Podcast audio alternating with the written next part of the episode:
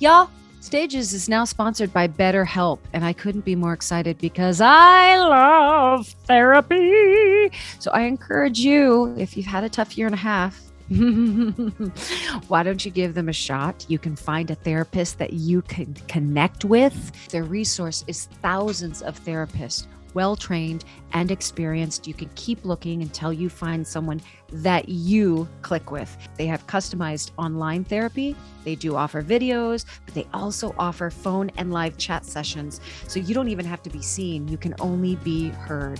What are you waiting for? Go to BetterHelp, that's H-E-L-P dot com slash stages. And for our cast members, you get 10% off your first month at betterhelp.com slash stages. Go, go, go. Go find your healing. Go find your happy. Stages podcast is sponsored by Better Help. That's H E L P. Hi, I'm Stephanie J. Block. And I'm Mary Lee Fairbanks. Welcome to Stages Podcast, where we're bringing creation and connection to center stage. I have to stop you right away. Will you take off that gorgeous jingly bracelet that you're wearing? Do you have a jingly bracelet? Me? No. Is it me? Is it this? No, it's a Yeah. jingle. I just heard the jingle there. It's the Do you have spirit. a pup or something? No, No, it's the chair. that's my chair. It's all I right. was Doesn't hoping it was a spirit. Jacob Marley is coming through. Chains are long and heavy.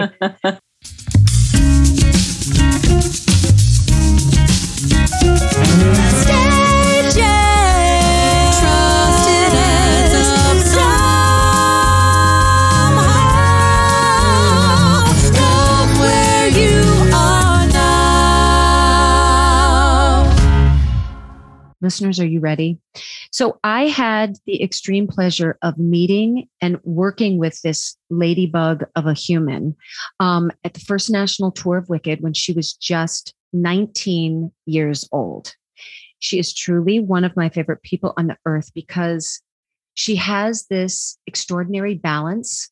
She is simultaneously real and grounded and like completely fanciful.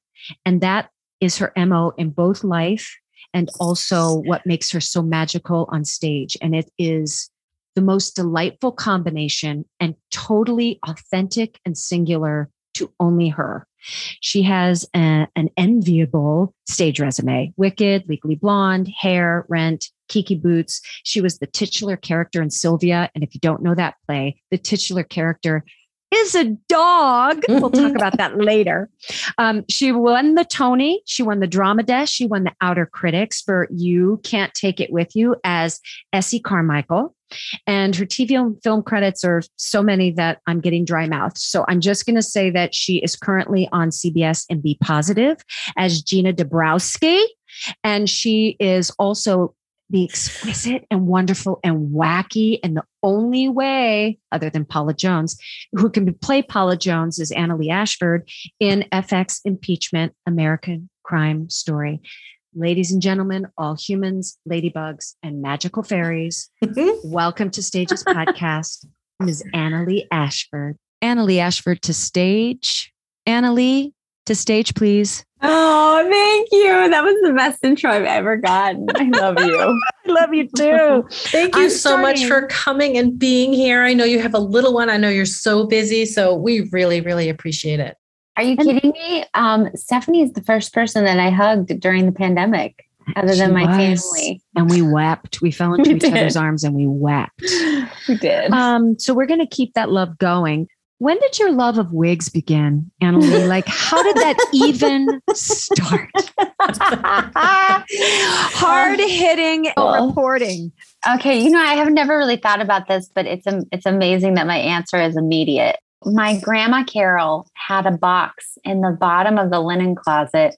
And it had a couple of hair pieces, but she was a brunette and I was a blonde child. As a child, I was a natural blonde. Now I pay for it to look like when I was a child.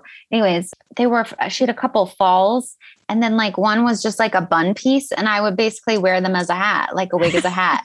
It was a hair hat. Mhm. So, anyways, I think my love of wigs began with that magical box in the linen closet. But I mean, I just can't remember not loving wigs. But those are that was my first access to a good wig, you know. Mhm. Yeah, I was Mhm. watching some of your uh, Wig Wednesday cooking things that you do. Well, I happen to be um, a WW, which is formerly known as Weight Watchers, uh, member. Oh, they don't go like, by that at all anymore. no, it is Oh. total reboot. I've been with w, the old WW for like 13 years now. Um, and really like, I'm a diehard, go to meetings, full out, helped me change my relationship with food and the way that I think and look about my body. And also, man, as actors, I don't know if you feel this way. I have had people say the most horrific things to me about my body in all at, at all times and places and spaces that you just can't believe it. You're like, are you really saying this to me right now? And Joe has been there for for many moments that you know I'd be like, this happens. He'd be like, no, it doesn't. Now he's seen it happen a bunch. So, anyways, it helps me really like love myself, love my body. It's much more body positive now than it. I think people know that it is. So, anyways, a couple of years ago, they were like, "Do you want to be an ambassador for us?" And I was like, "Hells to the yeah!" And you were I- just literally just going to meetings and and eating their food and following their plan, and they years. approached you.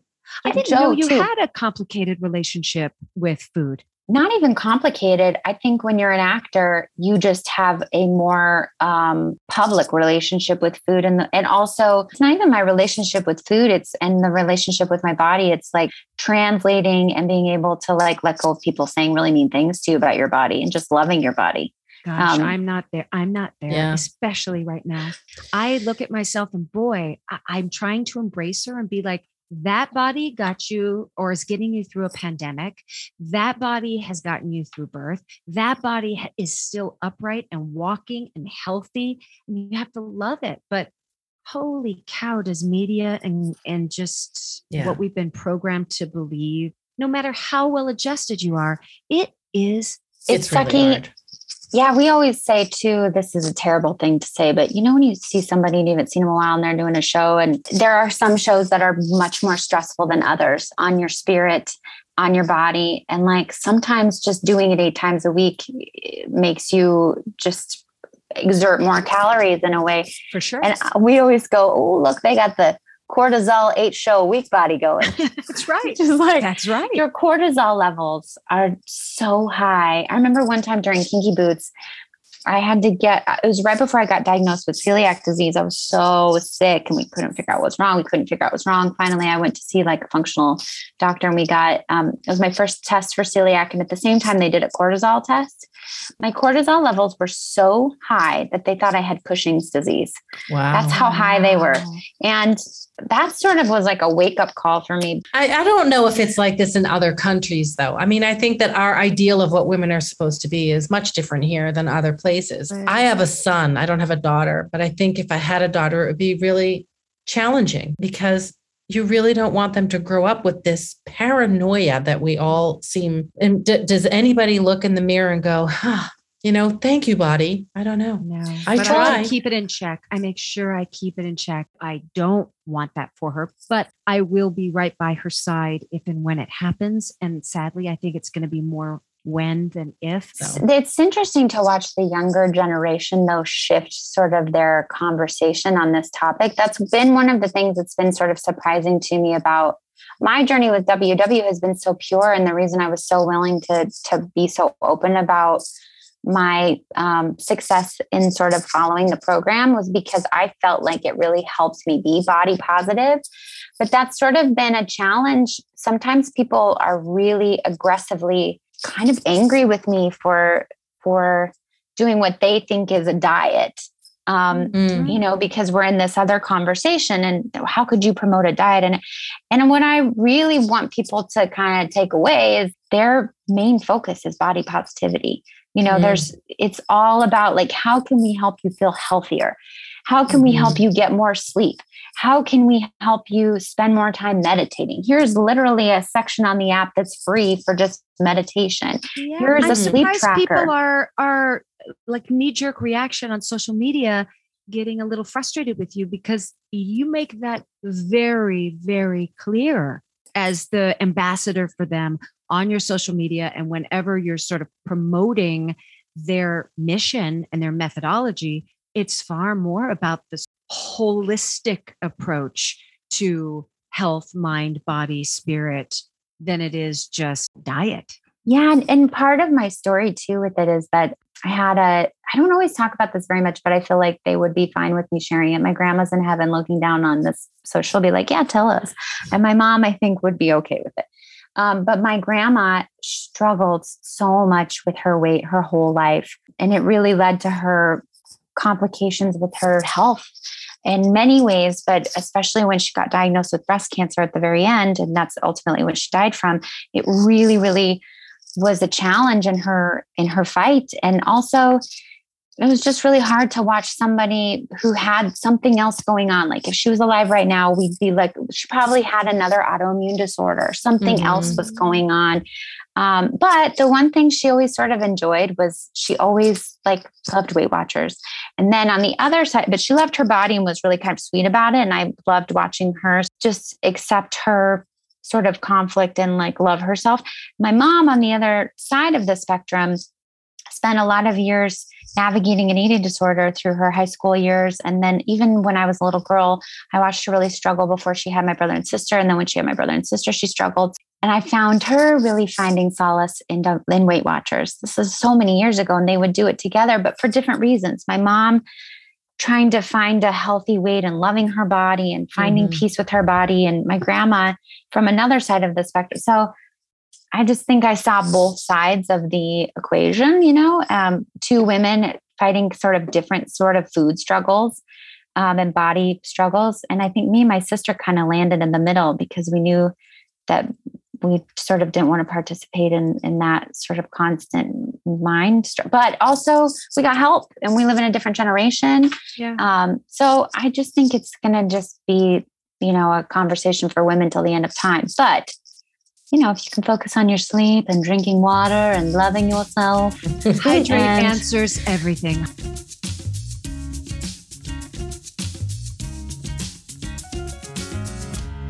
What was it like growing up in a very maternal household with grandma and your mom was a single mom? Is that right? My mom yeah. had me, um, she got pregnant her senior year of high school and didn't know she was pregnant for like the first five months, which is amazing. Oh my gosh. Um, yeah. Didn't, didn't she? I was one of those. I didn't know I was pregnant babies. I mean, I wasn't like born in the senior year uh, gym or anything like that, but um, she didn't know for a while.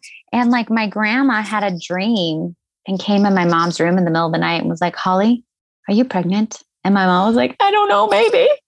Not crazy, kind of magical. And then they got a pregnancy test in the middle of the night. And um, my grandma was adopted and was her and my grandpa were really just sort of really outspokenly lovely and wonderful about making sure that she felt like you know she had the option to give me up for adoption if she wanted to and um, and she decided that she, you know, wanted to have me. And so we lived with my grandma and grandpa and my three uncles um, until I was six. And then she married my dad. So my grandma and grandpa lived next door to us. And we lived next door to my grandma Ashford, my great grandma. And I took care of her. When I was like 10, me and my cousin Tyler would walk home from school and watch Grandma Faye. I thought that sounds bad, but you know, some people with dementia, they need some, you know, they need yeah. some help watching over. So me and Tyler would make her a snack and she'd watch cartoons with us.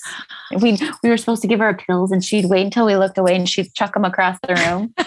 Do you think that's where your maturity came from? Being 19 and being so self-composed and, and ready for anything. When I met you, you were a young in, at least from the outside looking in nothing phased you. You were ready to take it all in and take it all on. And it was crazy impressive, like your calm and your consistency for being 19 years old and like you know stepping into the role of glinda do you think that like being 10 and having responsibilities being raised in sort of a communal in, environment led to that it's so funny that you asked that because i look back at those times and i that's so sweet of you. And sometimes some of it was like, you know, when you're 19, 20, 21, you're kind of fearless because you have no reason not to be. So I think mm-hmm. that was a part of it. The other part is I remember being a really little girl and and sort of like hearing conversations that I wasn't supposed to hear. I remember a neighbor saying something really awful about my mom and I, you know, and about my mom having me so young. And my my mom was in college right away, getting and she's a PE teacher. It was sort of like both of us were trying to prove her choice right. You know, I Mm. always felt as a little girl, I was a major overachiever, had to have straight A pluses. And some of that I think was to be like, see, I am, I, me and my mom are great. We did a great thing, you know. Didn't you graduate high school and college really early? Yes, which my husband makes fun of constantly. Part of it was like an overachiever thing. And then I think there's um I don't know how to it sounds obnoxious to be like I've always gravitated towards old souls. Right now I'm be positive. My character uh I don't know if I'm supposed to like say what we're doing. We're doing a major change in the show, but my character works at a, an assisted living facility Mhm. and it's just like feels like home to me. And I Linda Lavin's on the show, and she's her. just such a kindred spirit. I'm hate to be like so cliche and say like I'm an old soul. But that and I did a lot of like weird, not weird, but wonderful theater in Denver. When I I was 13, I looked like I was 19, and they cast me at the Country Dinner Playhouse. And after they cast me, they were like, "Why does your mom keep driving you?" I was like, "Oh, I can't drive," and they were like. Why can't you drive? And I was like, well, I don't have my license yet. And they were like, how old are you? And I was like, oh, I'm 13. And they were like, oh my God, we have to redo your paperwork. you can't kiss that 41 year old man. This isn't right. I did do a, sh- when I was 16, I did, um, I did, I played Sandy in Grease. Kind of last minute, they, somebody backed out. And so your Danny in- was how old? Brian, Brian Nunn, who at the time was like 31. And I remember being like, why is he being so weird when we have to kiss? I was 16. Poor guy. He probably was like more. And then we ended up working together later. He played the witch's. Did he play the witch's father when we were doing it? And so we'd, be, we'd always be like, hey, remember when we kissed when I was Hey, 16? remember? remember?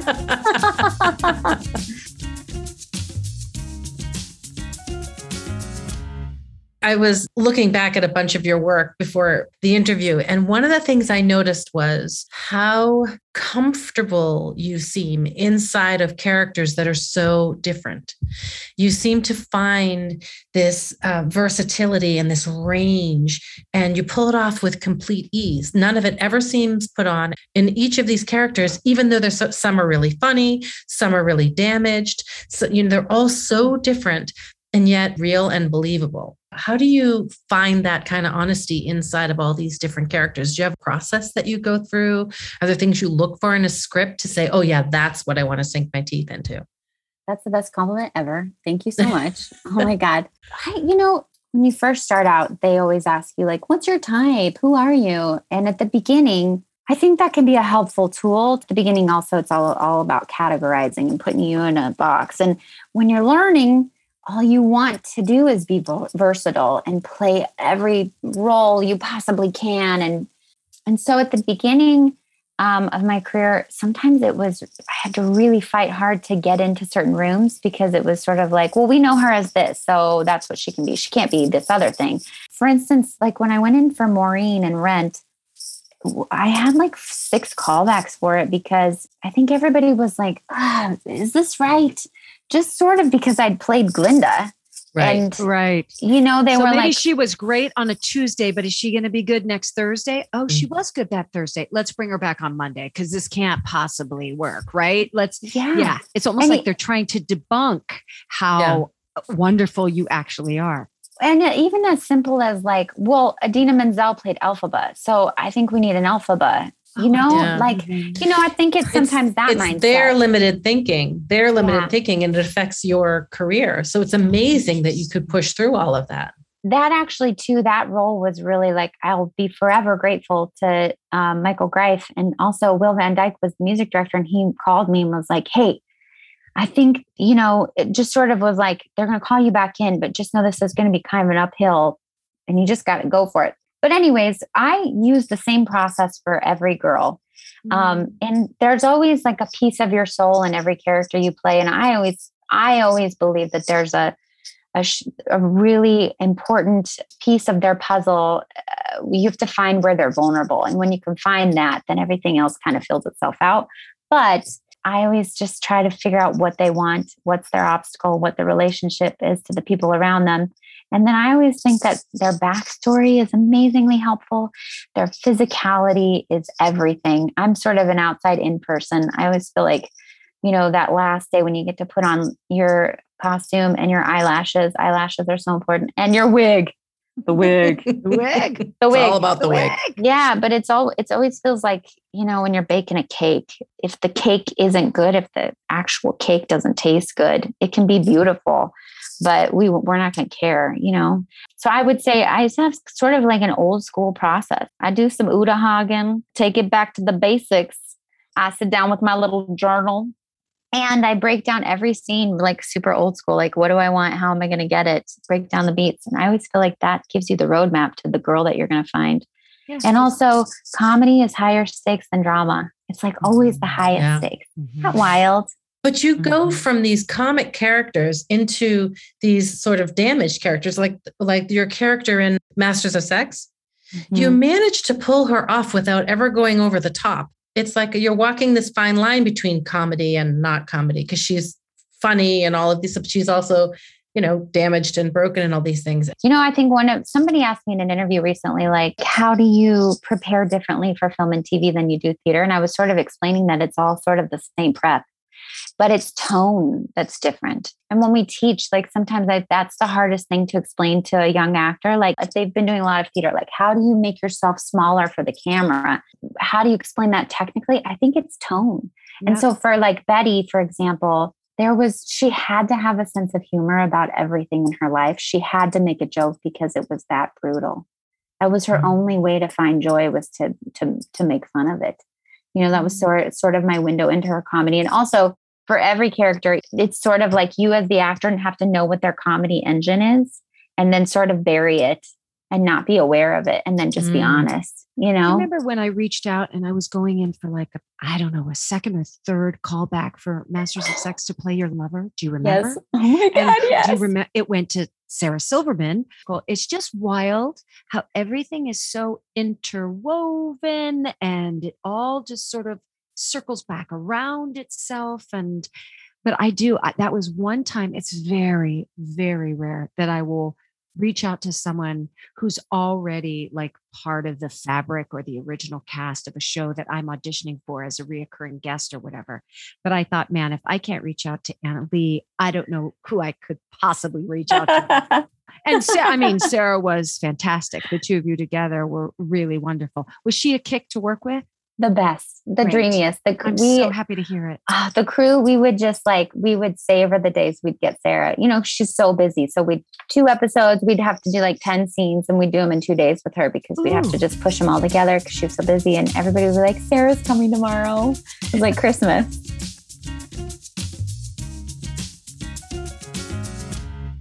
You mentioned Will Van Dyke, and now your relationship has like continued. You guys have a long standing collaboration with each other. Will you talk about that? Yeah, we um oh my goodness. He remember he was second, he was second key when we were in Wicked.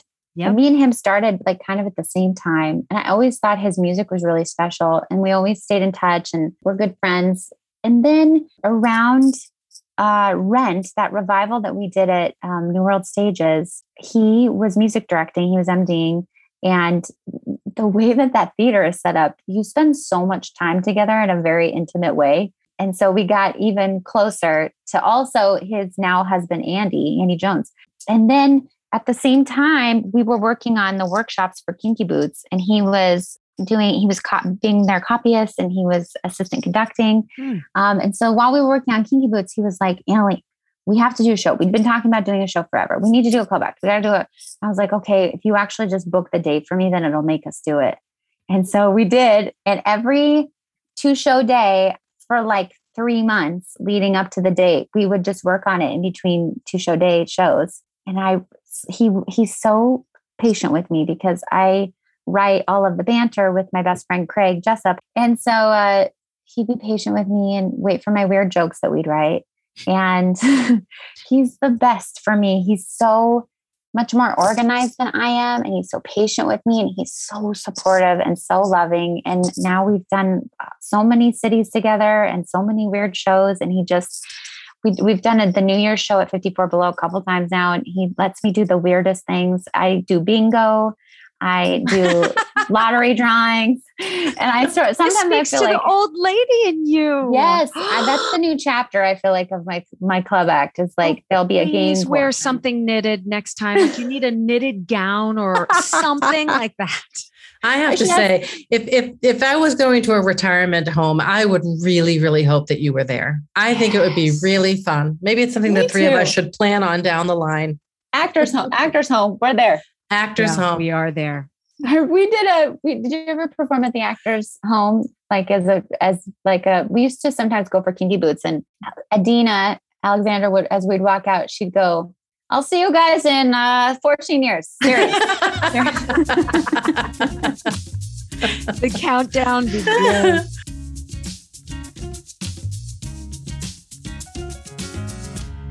You and I have similar um, little families. We're both married to actors. You've mentioned Joe already during this conversation, and you have a little human. How are you making this work? Because I can't imagine what a network's film schedule looks like. You do get weekends off, is that right? Yeah, which is like it's a big deal. It's a big Yeah. deal. Um, it's you know, this last week was actually one of the more challenging weeks than we've had in a long time as a family. And it was the first time I saw Jack in a long time kind of be affected by it in this new era of his life.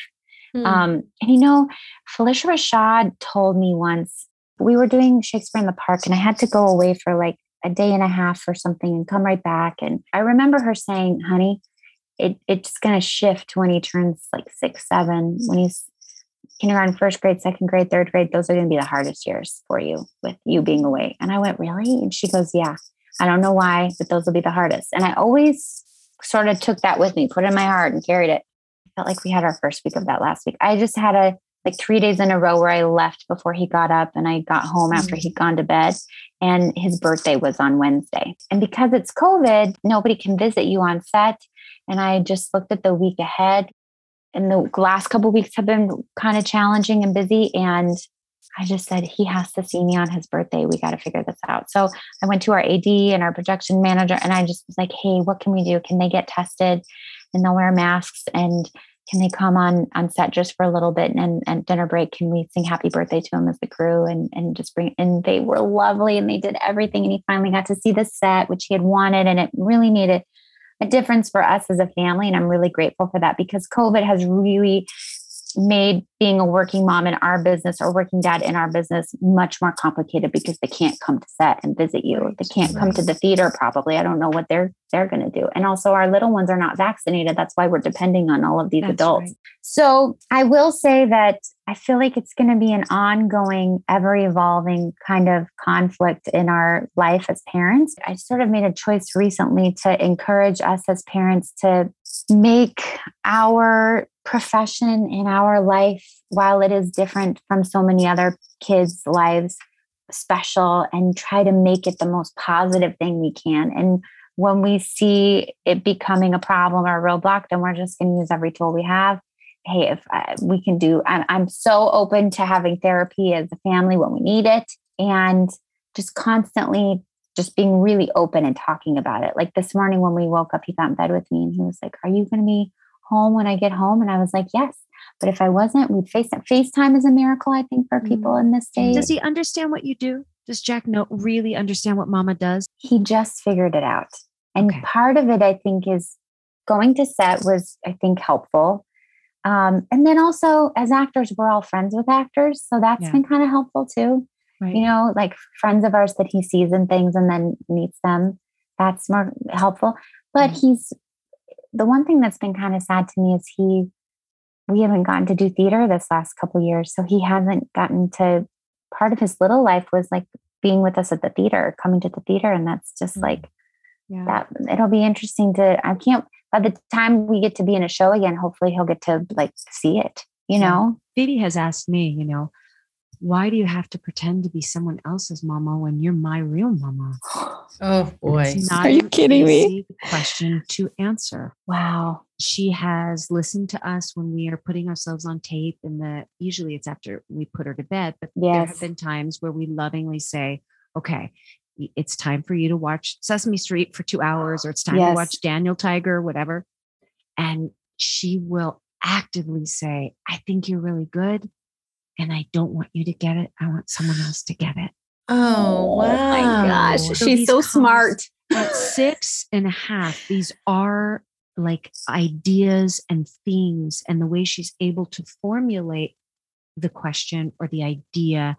I've never heard it put that way before. Of course, I read the script. I'm like, okay, I'm playing this mom, and but the idea of through her eyes, through her lens, saying, I'm trading being the Yeah. real mom to leave her to be a pretend mom and what that might look like for her. So talk about therapy. Does I it am- make her think she's not enough? Is that what she's trying to say? Like, am I not enough? So you have to go pretend to be I don't someone know else's if she's mom? that deep, but she certainly knows that there's a sharing going on and she is not on Wow. board with the sharing of me being other people's moms. She knows she is my priority. However, I can hear she's making it very clear that it is complicated and confusing and perhaps hurtful to her. And there's so much guilt that goes along with trying to be a mom Mm. who has her own career and is doing her own thing. The Yeah. guilt. It's bizarro hours too. Like our hours are so weird. I always try to remind myself, like, oh, if I was a doctor, maybe I wouldn't feel so guilty. Right. Like, No, Exactly. I don't Well, think so. I think I think just being a mom that's not at home, you feel guilty. Exactly. Then I watched The did. Housewives of Beverly or Dallas, and Tiffany Moon feels just as guilty, and it made me feel a lot But better. I learned this in therapy too that an individual cannot possess guilt. It has to be outwardly imposed upon. you. Mm. So that's an interesting thing for me to kind of like um, sit with, you know, saturate in because I'm like, okay, is this something that I truly feel? Am I truly feeling guilty? Or Yeah. is this something that is being imposed upon me? And I'm now just hearing everybody else's opinions and taking them on as my own. And if I am truly feeling guilty and it is something that is I'm harboring truthfully inside myself, that's a different conversation. Are you seeing um, like a, a musician or an artist or a creative in your son, since that's really the language that you and Joe speak at home? Are you seeing Jack feel that way? He's definitely giving us, I like to get a laugh. And I know what timing is now, which is like, Mm. Um, but I thought for sure he was tone deaf. He also, when I sing, stop singing. Oh my gosh. He does not want me to sing at all. You're Um, kidding. No. Seb used to do that to me too. He never wanted me to sing. Used to get- used to- people used to pay me for that, you know. And he's like, "No, I don't want to hear it." no, I must admit, it. there is no space for me to sing in our house because, like, I'm climbing up the stairs. Ouch! I think I got a splinter. What am I gonna wear to hip hop class today? The whole song, the whole damn day is an operetta, and I keep telling people she's either gonna be Amy Schumer or Lin Manuel Miranda. I Yes. don't know which one just yet, but she gives you full. She too has the jokes down. That's when she you can just see her explode when she has people attention and Uh-huh. she'll say something so wackadoodle, but she doesn't try to be wackadoodle the first time. So everybody just laughs because it's organic and it's coming out of the mouth of a four, five, six year old. And then Mhm. she sees it and she's like, Ooh, I'm going to duplicate this. And then she keeps doing it and doing it and less laugh, you know, as we Yeah. go because it wasn't as organic or fresh the first time. And she's now learning to reenact the freshness. That's where Oh. we are. It's a bit scary, but we're trying to just lovingly support but not encourage. You know what I mean? Yes, yes, Yes. It's terrifying to me. I can't, he, I do his his two. I did notice that he.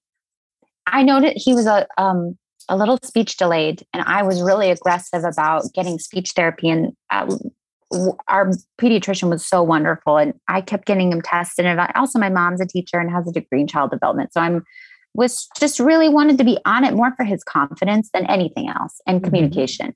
But the way that I noticed it was that he wasn't cooing and oohing and uh, he wasn't singing with me. And I was doing something in the park with George when he was six weeks old. And then we did the run from the time he was three months old till he was six months old. So sometimes I'm like, did he hear too much singing? Like, was it, but he loves that score and he doesn't really know why. Like, You know, you know, it's like in his little bones. It's wild how that score is a part of him. Everybody loves that score. I yeah, know. but not at four. I mean, what a mature palette, musical palette to be like, yes, sometime, Yeah. Sunday in the Park with Joel. is my favorite. he loves "Come and Get Your Love." That's his like favorite song.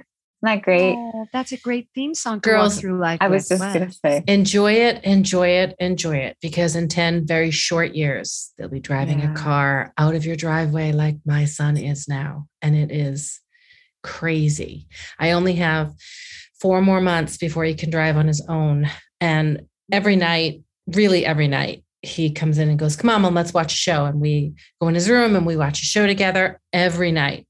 And my sister in law said today, That's over. The minute he can drive, no more TV shows. He's just going to be gone. I was like, don't tell me that. Please don't tell me that because I live for, you know, he goes out, he does his sports, he does his, he comes home, come on, mom. And we just go in with the dogs and we watch a show and we pick something, we binge it together. And, you know, and, and as they get older, the time you spend with them changes, you know, and so my husband's always taking him to the, his boxing and his sports things and camping. And, and I think that both of us are very hyper aware of the finality of the years. You know, the childhood's just flown by. And I know we'll always be close and but just treasure it, even though it's so hard and it's always juggling. Just feel like every day you get to just check in with the finality of what it really is.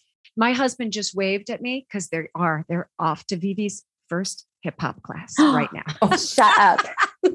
Shut up. Is she going to do the running uh-huh. man? No, it ha- probably it happens in the basement of a church, so I don't think it's going to be like WAP or anything, you know, out of control with the songs. But she is so excited, and she picked out her outfit three days ago, which was like a tie dye shirt that was a tree that went into a peace symbol and she asked me to cut her jeans into jean shorts and put a hole in it and some high top shoes for and i mean this was two or three days ago that she had to have this outfit ready for hip hop class. So cute. And now it's time for the five questions. What was your nickname as a child? Who gave it to you and why?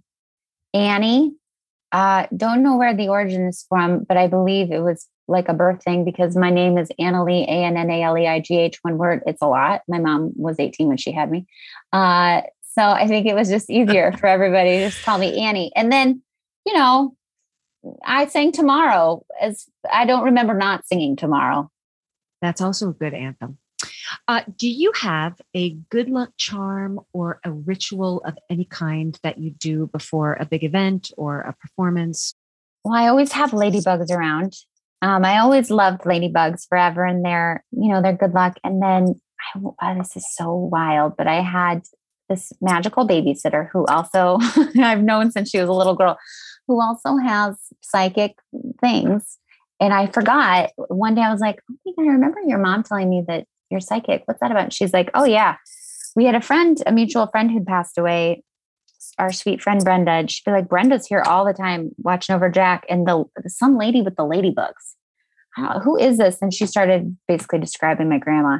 Isn't that amazing? And she goes, Yeah, she's always sending you ladybugs. I don't know. And I see ladybugs at the weirdest times. I was like when I was really sick during Kinky Boots before we knew I had celiac, a ladybug was in my dressing room in the No, Hirsch that's wild. No, that Stuff doesn't like even that. make sense. yeah.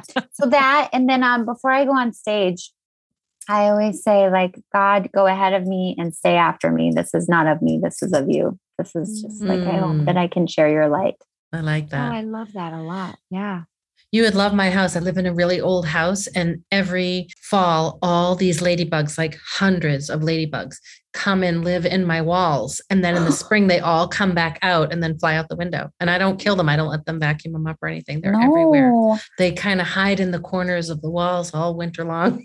Wow. Yeah, it's That's weird. beautiful. What's the Mm. lifespan of a ladybug? Does anybody know? I have no idea. I don't know either. I sort of don't want to know. No, They live They- forever. that's They right. live forever. Forever. Ladybugs live forever. That's the title of your episode. Okay.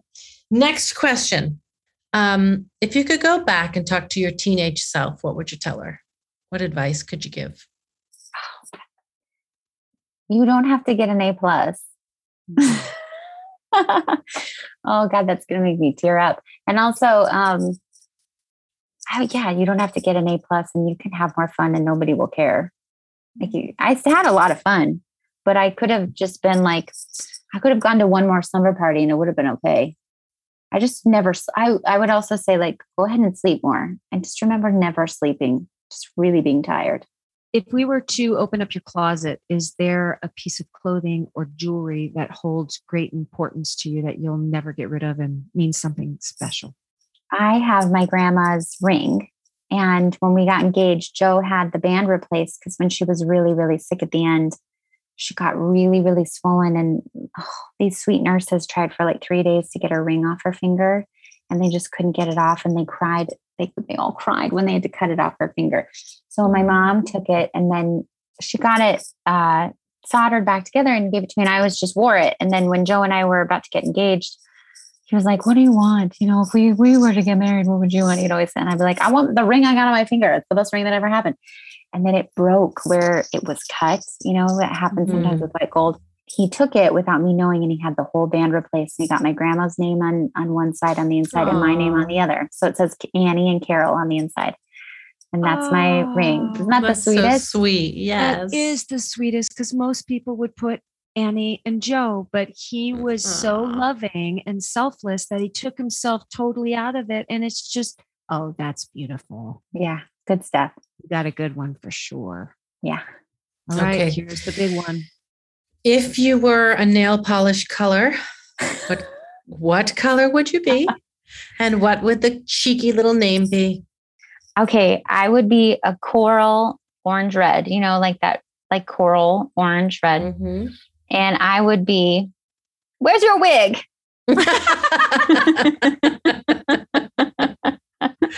yes, you would. Thank you. Thank you. Thank you.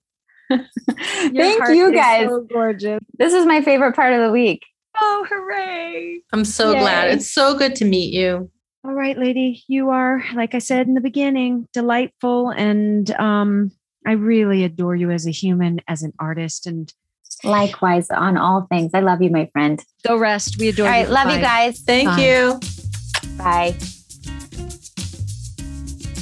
Here's what struck a chord with us. Stages podcast is sponsored by BetterHelp. Our theme song says, Love where you are now, but sometimes we all need a little help. I've learned from therapy and in my yoga practice that growth comes from challenges. A good therapist can help you reframe the way you look at a challenge and your life. And BetterHelp can provide you with a therapist that gives you some tools to navigate. They offer customized online therapy, either on video or phone chat sessions. It's more affordable than in person therapy, and you can reach a therapist in under 48 hours. And right now, Stages cast members get 10% off their first month with BetterHelp, so don't wait. Remember, when you support our sponsors, you support Stages Podcast. So log on to BetterHelp, that's H-E-L-P dot com slash stages, and love where you are now. Well, how great is she? Really great. I really do think she's Meryl Streep. She's the next one she goes to the very boundaries of physical yeah. humor, of voice inflection humor, yep. of facial sort of elasticity humor. But but it's always believable. Grounded, that's right. Yeah, she's super grounded. I she's, think it could be that old soul that she yeah. speaks of, right? Yeah, that's the thing that we can't articulate. That might be otherworldly or spiritually connected. Is this old soul that is at the center and core of her. Um, but she does create, we say this word a lot on this podcast, but she truly is kind of the mama of magic. Like even when she was 19, she'd be like, oh, that's magical. You're magical. That costume's magical. Your voice is magical. Like that's just the adjective that's always been part of her vocabulary. But she, I think her intentionality in every day and interacting with people, whether it's her son, her young son, or you know the AD on B Positive, she brings this essence of fun and joy and where it doesn't have to be heavy, right? The days and the life does not, it doesn't have to be heavy. Yeah, I really, really liked her. There's this genuine quality about her uh, and honesty. She's so candid about what she says. She's just very real, very honest, and a a real super talent. A real super talent. I'm so impressed every thing I see her in. She even did this one little bit on um, the Sex and the City movie where she was at a table. It was just a few lines, and she was drinking um, a coffee and she takes a sip and realizes it's not uh, non-fat milk and she looks like she's going to cry. It was that quick and that good. It was the perfect example of somebody taking just one or two lines in a scene and stealing it. And you are so lucky that you got to work together. I mean how, what she must just be a joy to work with. Yeah. I so my very first performance ever going on as alfie uh as elphaba Kristin Chenoweth was my Glinda. And then on the tour, it was Kendra Kassebaum. And then when we hit Broadway, it was Annaleigh, and all three of them were so different in so many remarkable ways. But again, this sort of young person who would anchor the show because I would come in going, Oh, I'm a little tired. My voice is this, that, and the other. And she would just be even, well, let's see what happens. Let's just go with it. Let's, I've got your back. I've got your, and I thought, who is this person mm. literally at 20 something finding the calm and the joy and the levity of every day. Yeah, no, she's really cool. She's really cool. I think uh, I always say we, you know, I have so much to learn at the end of every interview. But man, uh, when I had to again prepare for this interview and looking at her resume at such a young age, it's shockingly impressive. It's unbelievable. Yeah. yeah. And it, the beauty of it is is that she just goes about it like it is. She doesn't need to toot her own horn because she's showing up. She's doing the work. She's doing it truthfully. I also was very impressed and inside i was like uh, cheering for her because i'm glad that young performers and actors heard her say you know, I do the work. I go back to Uta Hagen. I look at every scene and say, what mm. do I want from this scene? So it's not like she's just kind of relying on her own quirkiness or charm or um, or, or her sort of um, reputation. She sits down and she does the work truthfully, and that's what gets her the gig, and that's what makes her stand out on all these mediums, all these different mediums. All right, ladies. All right. Thank you all so very much. All right. I love you and I'll see you soon. I love you too. Bye-bye. Bye.